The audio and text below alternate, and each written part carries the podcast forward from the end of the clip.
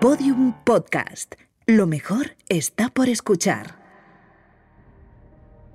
Los humanos dejamos de tener una vida itinerante hace más de 10.000 años.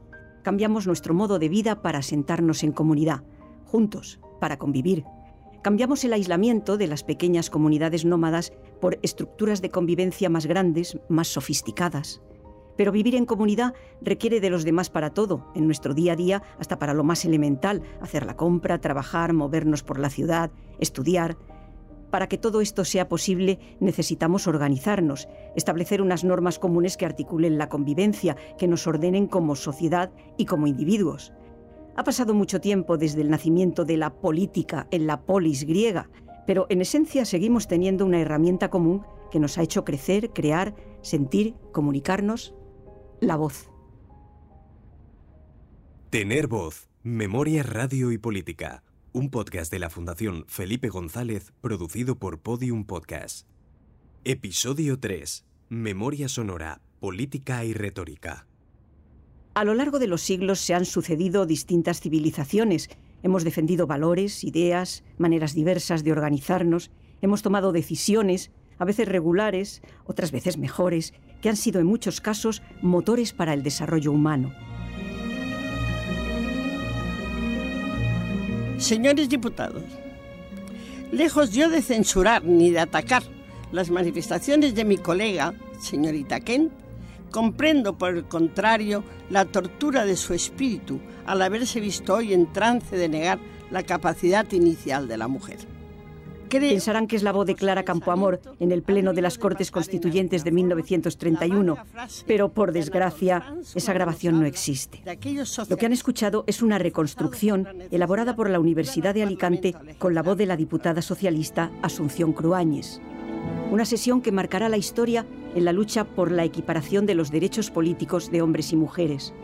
Al término de esta sesión se aprobaría el derecho al voto para todas las españolas. La política nos permite tener voz y la voz nos permite tener política. Esto ha sido en muchos casos un símbolo de estatus, de poder. Conservar y tener la posibilidad de escuchar un testimonio como el de Clara Campoamor como una fuente de información directa es un elemento que nos hace conocer nuestra historia, nuestra memoria sonora. La política forma parte de nuestras vidas desde el momento en el que llegamos al mundo. Dicen los expertos que podríamos decir que somos políticos, porque la política es organizar lo común, pensar el espacio público compartido, organizarnos a nosotros mismos. Pero ¿cuál es su origen? ¿En qué contexto nace la política? La política etimológicamente viene de polis, diríamos que viene con la ciudad, ¿no? Pero, pero la política, eh, un poco en, sentido amplio, surge con nuestra especie. Los antiguos decían que, que los animales, cada uno tiene su, su defensa, su modo de sobrevivir y que el de, el de nuestra especie, el de Homo sapiens, era precisamente la política, la capacidad de, asociarse, de, de, encontrar reglas de vida en común y que eso es lo que siendo como individuos más débiles que cualquier otra especie, pues como especie que es capaz de actuar en común, éramos superiores a, los otros animales. Y aunque esto no deja de ser una visión mítica, pero sí es cierto que, la definición de hombre como animal político, como son politicón que acuñó Aristóteles, pues sigue siendo, sigue siendo válida. Miguel Herrero de Jauregui es profesor de Filología griega en la Universidad Complutense y doctorado en Filología Clásica e Historia de las Religiones nos explica que la política necesita de la voz y del correcto uso del vocabulario para articular un discurso. Hablamos del arte de la retórica.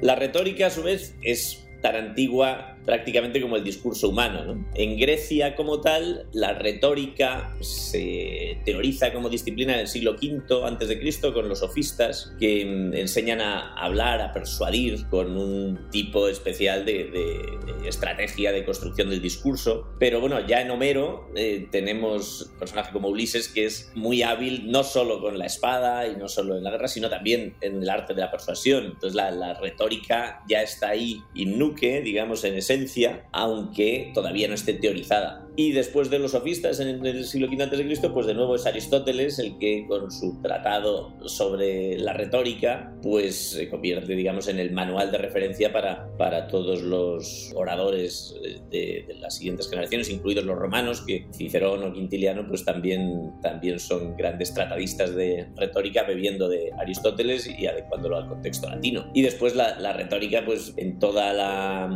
la tradición occidental, en la Edad Media, en el Renacimiento, en la Edad Moderna, fue parte principal de, la educación del ciudadano ilustrado, ese modo persuasivo de construir los, los discursos de acuerdo a la preceptiva clásica. Precisamente la capacidad de persuasión es fundamental en la retórica, pero ¿por qué es tan importante? La persuasión es el fin último de, la retórica y lo que trata es de apelar a esas emociones eh, cargadas de, razonamiento para que la audiencia tome una decisión, tome la decisión política, tome la decisión judicial, dependiendo del contexto del discurso, si es un discurso ante la asamblea, si es un discurso ante los jueces, pero se trata, por supuesto, de, convencer. Y para eso pues hay que apelar a las emociones, hay que apelar al miedo, hay que apelar a la esperanza, hay que construir el argumento de un modo convincente y eso funciona desde luego en la antigüedad clásica y a su modo también sigue funcionando hoy. Lo que ocurre es que han cambiado los contextos, ¿no? Ya digamos el ágora pues no es la plaza pública de la ciudad en la que están todos los ciudadanos, sino pues, pues quizás son las redes sociales, es los medios de comunicación y ahí el discurso se construye de otro modo, pero al final las coordenadas en las que se mueve la persuasión, aunque el contexto cambie, son las mismas emociones y argumento convincente. Emociones, ideas y argumentos. Situémonos en esa primera coordenada.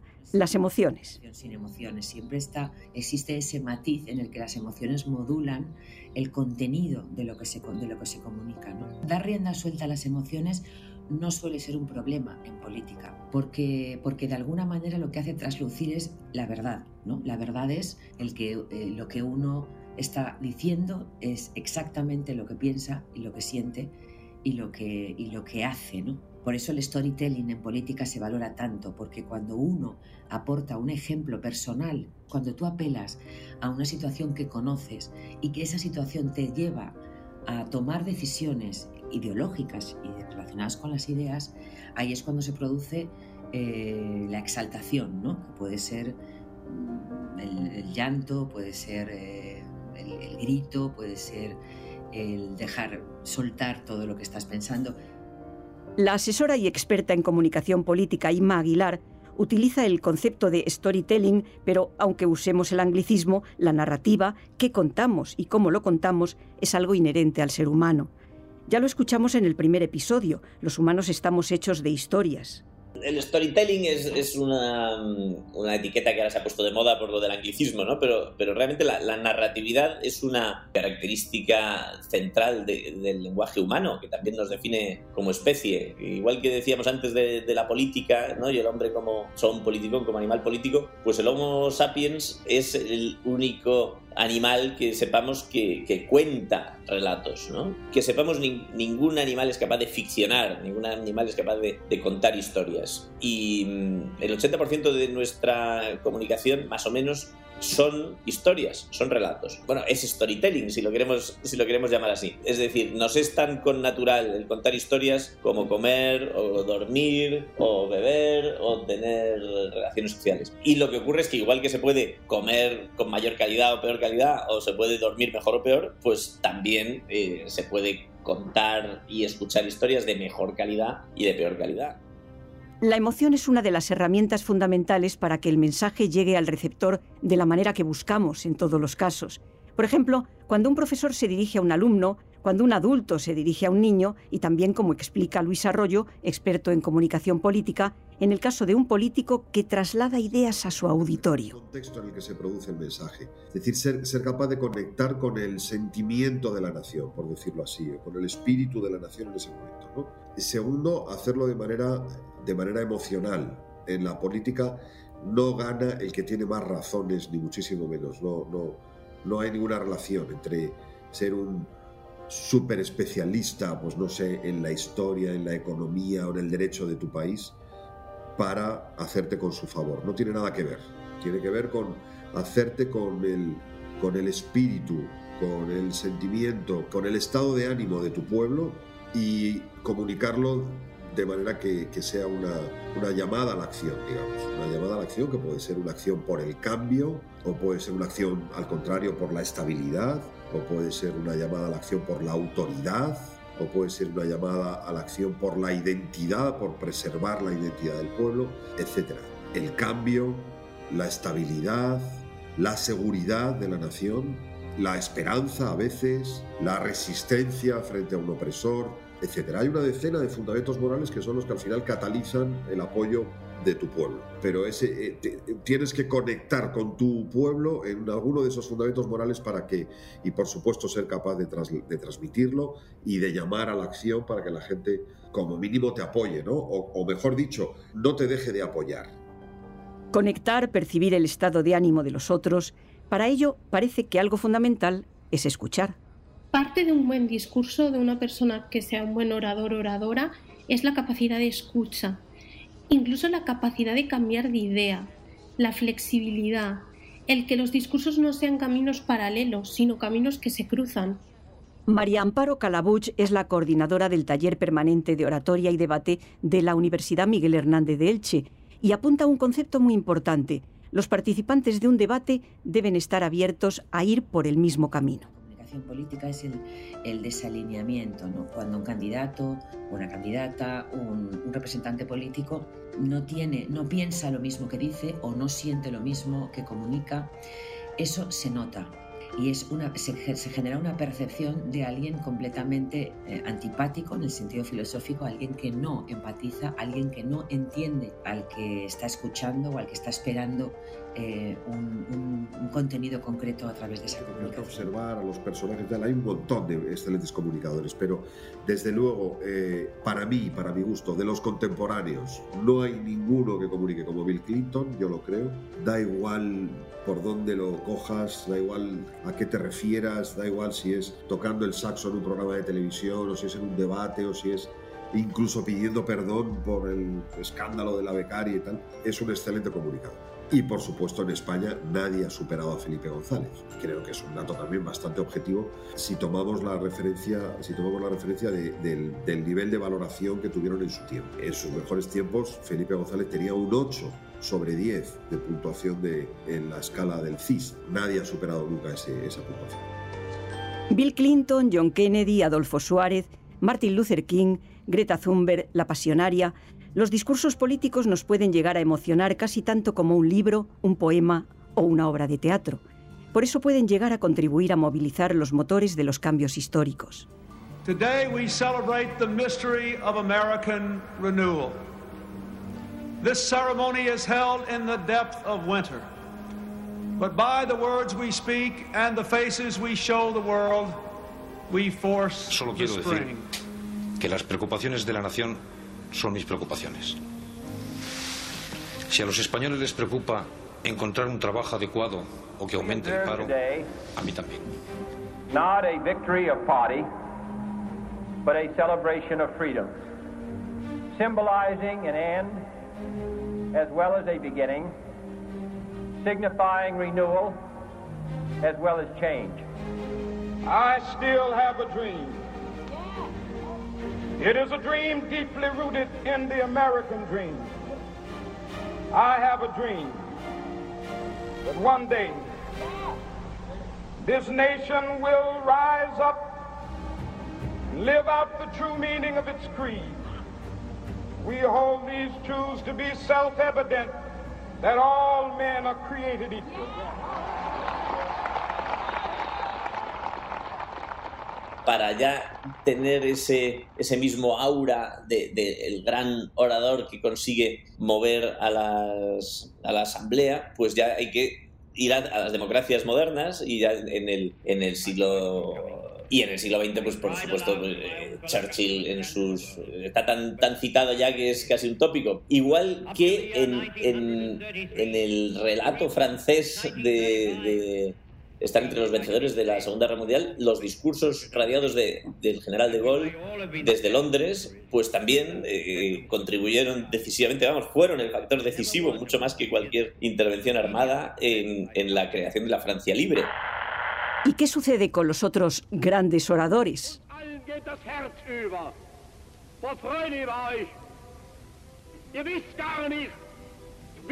Forma y contenido son cosas distintas. El contenido doctrinal no debería tener cabida en el argumentario de un buen comunicador, porque, nos dicen los expertos, el buen discurso ha de ser el que nos haga reflexionar, el que fomente nuestra capacidad crítica. Y una vez más, el tiempo ha cambiado nuestra forma de contar, también de utilizar la retórica. Era escasísimamente democrática y estaba hecha por la élite y para la élite. Exclusivamente masculina, hecha en salones eh, a los que no tenía acceso prácticamente nadie y la gente se enteraba de lo que pasaba, pues a duras penas. El 90% de la población no se enteraba de nada. Entonces, claro que ha cambiado, por supuesto que ha cambiado la manera de comunicar. En cuanto aparece la radio, primero, cuando aparece después el cine, el desarrollo de los medios de comunicación, también de las tecnologías, han marcado y marcan un cambio a la hora de transmitir mensajes políticos, pero también de registrarlos, de custodiarlos, reproducirlos y conservarlos. Lo que ha cambiado son los canales de transmisión, la capacidad de atención del público de hoy es, muy diferente y paradójicamente la irrupción de los medios modernos de comunicación, no solo la televisión ya, claro, sino internet, el streaming, pues a veces nos acerca más de repente a la inmediatez que tenía el ágora ateniense, ¿eh? esa conexión inmediata de todos los ciudadanos. Es decir, ahora todo va mucho más rápido, a veces demasiado, pero la política también nos deja momentos como estos. Es un mensaje de esperanza. Esta es una gran nación. El Supremo, o si por contracree... Por el grupo, por el grupo. Que puedan contrastar. Por consiguiente... En Dos Hermanos dijimos todos. ¿eh? Es que hay familias que tienen dos hermanos en el Por tanto, hemos hecho un acuerdo para estimular, para favorecer, para apoyar, para apoyar. There is nothing quite like a relaxing cup of café con leche in Plaza Mayor. De 100 megatubs Mbps en escuelas. Escuchar la voz de nuestros políticos es escuchar la historia que conocemos, pero esto nos hace pensar, ¿quién ha registrado sus voces? ¿Dónde están? ¿Quién las custodia? ¿Quién se ocupa de que puedan estar disponibles para ser oídas una y otra vez? Durante mucho tiempo se pensó que el primer registro sonoro, grabado por Thomas Edison con el recién inventado fonógrafo que permitía reproducir la voz, era la canción infantil Mary Had a Little Lamb. Esto que están escuchando no es el sonido original de 1877, hoy perdido, sino una recreación que el propio Thomas Edison realizó en 1927. Esta es otra maravilla, grabada mediante fonoautógrafo. Sí, es el primer registro sonoro que conocemos de una armonía entonada por una voz humana. Lo descubrieron Patrick Fester y David Giovannoni, historiadores y miembros del colectivo First Sounds, hace muy poco. Fue en 2008 en la Academia de las Ciencias del Instituto de Francia. El fonoautógrafo fue el primer aparato capaz de grabar, pero no de reproducir sonidos, inventado por Edward Leon Scott de Martinville. Y desde entonces hemos avanzado mucho. La literatura española dijo que en España apenas hay escritores, sino oradores por escrito. ¿Acaso es cierto? Por mi parte, Nada me, me, molesta más que oír decir de alguien que habla como un libro. Prefiero los libros que hablan con los, como los como hombres. Y lo que es menester es que la gente aprenda. El archivo de la palabra, eh, casi se llamaba, recoge las grabaciones en disco de pizarra que grabaron el Centro de Estudios Históricos entre los años 31 a 33, con el apoyo técnico de la Columbia Gramophone. Se encargó a Tomás Navarro Tomás se la encargó Méndez Vidal y se hicieron 29 discos con testimonios audiofónicos de personalidades ilustres, escritores, científicos, eh, además de romances y, discos de fonética de dialectos. Son voces únicas de, nuestros escritores, de nuestros poetas, de nuestros científicos como Ramón y Cajal y, además, sobre todo, porque ellos mismos recitan sus propias obras. Eh, se te pone la piel de gallina escuchando a Unamuno, a Zorín, a Valle Inclán, a Pío Baroja, a Juan Ramón Jiménez, en fin. Eh, es una memoria importantísima para poder preservar. Y no solo estas voces, sino también las voces de, los primeros romances, de dos muchachas sefardíes, de Melilla, la voz de Panocho, la voz en Bable. Y al orgulloso pensamiento María Jesús López Lorenzo es jefa de servicio de registros sonoros del Departamento de Música y Audiovisuales de la Biblioteca Nacional. Mucha gente lo desconoce, la Biblioteca Nacional custodia documentos desde una primitiva orden, orden ministerial del año 38, en plena Guerra Civil Española, el mando alzado, el Ministerio de Educación dicta un decreto que dice que todos los productores fonográficos deben depositar un disco de pizarra en aquel momento en la Biblioteca Nacional. Muchos registros políticos se grabaron durante la época de la Guerra Civil y como bien sabes, muchos se destruyeron y se utilizaron el material de que estaba compuesto el, disco de pizarra se utilizó para, hacer balas. Está documentado que con, con, los discos de pizarra, con el propio material, se construían balas. durante la época se destruyeron muchísimos discos. Discos de pizarra, cilindros de cera, vinilos, hilos magnéticos y cintas de cassette. Las voces, nuestra historia, está ahí, este patrimonio inmaterial, la memoria oral, se custodia en los archivos sonoros, lo que llamamos fonotecas. El papel de las fonotecas es importantísimo porque preservamos una memoria que va desde la memoria individual hasta la memoria colectiva de las culturas y de los pueblos. Nos permite escuchar las voces del pasado, pero sobre todo conservar nuestras voces para el futuro, que es lo importante, ¿no? Pero la Biblioteca Nacional no es la única que salvaguarda nuestra historia sonora. Existen otros archivos, como los de las diversas administraciones públicas, los archivos provinciales, municipales. Todos ellos realizan una labor importantísima de registro y conservación de nuestra memoria. En el caso de la memoria política, el Congreso de los Diputados o el del Senado son fundamentales. Mantener vivas las voces que nos han hecho llegar donde estamos, las fuentes primarias y directas de información, es fundamental para seguir alimentando nuestro presente. El acceso y la puesta a disposición pública de estos archivos contribuye a conocer nuestro pasado, a formar un camino para avanzar hacia nuestro futuro porque efectivamente, ¿no? cuando uno no sabe dónde viene es muy difícil saber hacia dónde se va. Y esa es la obsesión que tiene en parte la Fundación Felipe González con su proyecto de memoria cívica. Lo que queremos es que nuestra memoria reciente, eh, que mucha gente todavía es vivencial para ellos, pero esté a disposición de todos los ciudadanos y la puedan usar, la puedan leer, vayan a las fuentes primarias para hacer lo que consideren, criticarla, usarla, estudiarlo, simplemente tenerla, ¿no? Como un, eh, insisto, como un como un proyecto democrático, eh, de democratización, si queréis llamarlo así, eh, de nuestra memoria.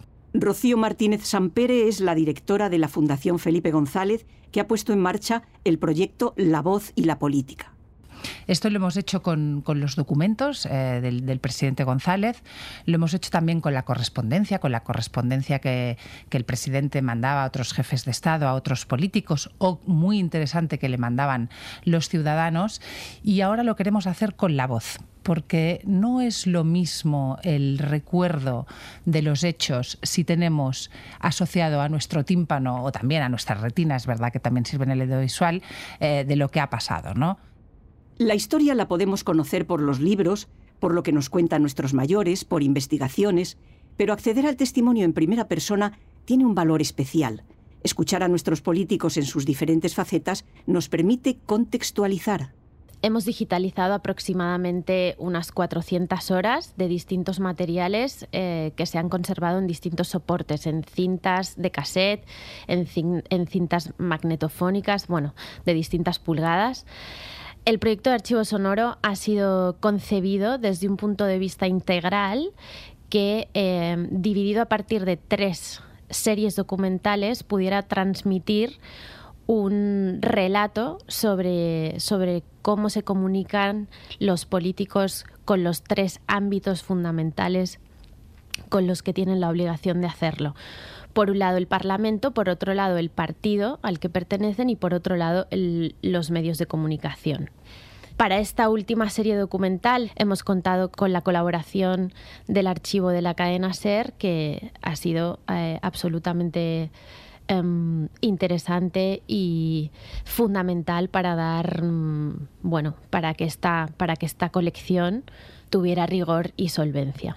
Alba Toajas es coordinadora de archivo en la Fundación Felipe González y destaca la colaboración entre Fundación y Archivo Sonoro de la cadena SER. Y aquí sí que tengo que hablarles desde la experiencia personal. Durante uno de los episodios más oscuros de la historia reciente de nuestro país, el intento de golpe de Estado del 23 de febrero de 1981, la cadena SER estuvo registrando el sonido en directo del hemiciclo. Lo escuchamos en el episodio anterior. Y yo supe que ese sonido tenía que grabarse, hacer que perdurase en el tiempo, guardado, catalogado y custodiado.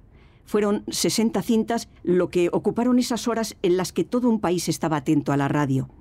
Ese episodio amargo para todos supuso el inicio fundamental a día de hoy, el Departamento de Documentación de la SER, una de las fonotecas radiofónicas más importantes de nuestro país, junto con la de Radio Nacional. Yo ya no estoy ahí, pero todos los sonidos que pasan por la antena de la radio sí. Entrevistas, grandes discursos políticos, mm, votaciones históricas, todo ello permanece, ahora bajo otras manos, pero con el mismo cariño.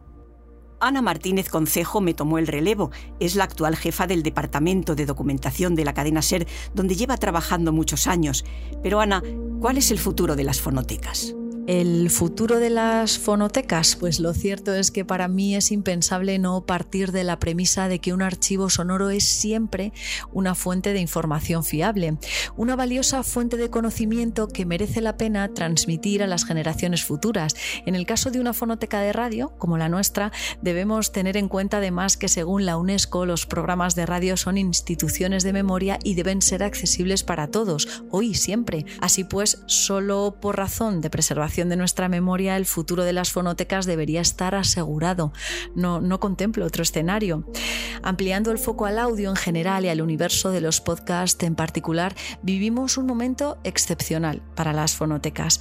Muchos podcasts, por su temática, tiran, si se me permite la expresión, de sonidos de archivo y a su vez esos mismos podcasts se convierten en material de archivo que debemos conservar y que acaban conformando una apreciada colección de sonido. El combo perfecto, vaya. Por último, desde un punto de vista puramente archivístico, de gestión documental, para mí hay un peligro evidente para el porvenir de las fonotecas. En este punto quiero poner el foco en que muchos archivos sonoros tienen parte de sus fondos en unos soportes físicos que tienen una vida limitada y que irremediablemente se deterioran con el paso del tiempo, con lo cual el futuro está también en manos de la inversión necesaria para digitalizar esas cintas antiguas que todos los documentalistas cuidamos con especial mimo. Y es que si la política ocupa un espacio predominante en nuestro día a día, la custodia de su legado es una obligación. Los discursos, los debates, las decisiones, la historia de las naciones también se escribe sobre los relatos de sus líderes y su registro y archivo nos permiten aproximarnos al pasado, conocer el presente y aportar al futuro gracias a su conservación, estudio y difusión. Nuestra memoria atesora miles de frases para la posteridad, fragmentos de conversaciones inolvidables, recuerdos sonoros que hacen estremecerse y regocijar nuestros corazones cada vez que se rememoran. La voz, nuestra voz y la de aquellos que participan en nuestra vida es la piedra sobre la que se edifica el relato de nuestra historia, y su registro y conservación es una labor indispensable para impedir que jamás caiga en las sombras del olvido.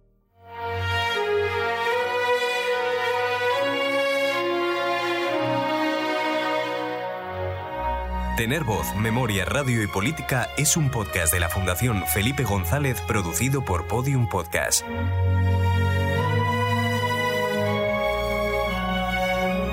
Narrado por Ángeles Afuera. Dirección Jesús Blanquiño. Guión Inés Vila, María Romero y Fundación Felipe González.